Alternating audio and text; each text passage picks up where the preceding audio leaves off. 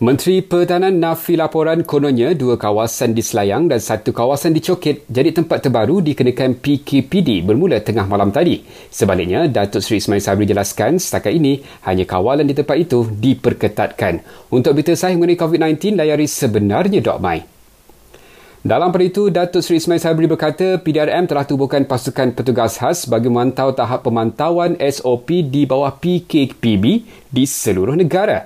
Menurut Menteri Kanan Keselamatan Datuk Seri Ismail Sabri, pasukan itu akan disertai pelbagai agensi kerajaan termasuk PBT. Dan pendekatan pihak polis adalah bermula seperti dulu, bermula dengan nasihat, seterusnya akan di jika masih tidak mampu untuk mengawalnya akan ditingkatkan kepada memberi amaran dan jika masih lagi berdegil akan dinaikkan kepada tindakan undang-undang.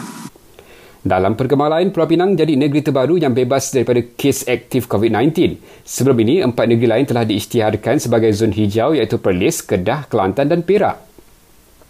Anak Presiden AMNO Datuk Nur Hidayah dan suaminya masing-masing didenda RM800 selepas mengaku bersalah melanggar PKP. Jabatan Kehakiman Syariah Negeri Sembilan akan selesaikan kes mendesak sahaja dalam tempoh PKPB selaras kelulusan MKN. Dan akhir sekali ini peringatan untuk anda hapuskan berita palsu, semak sebelum sebar.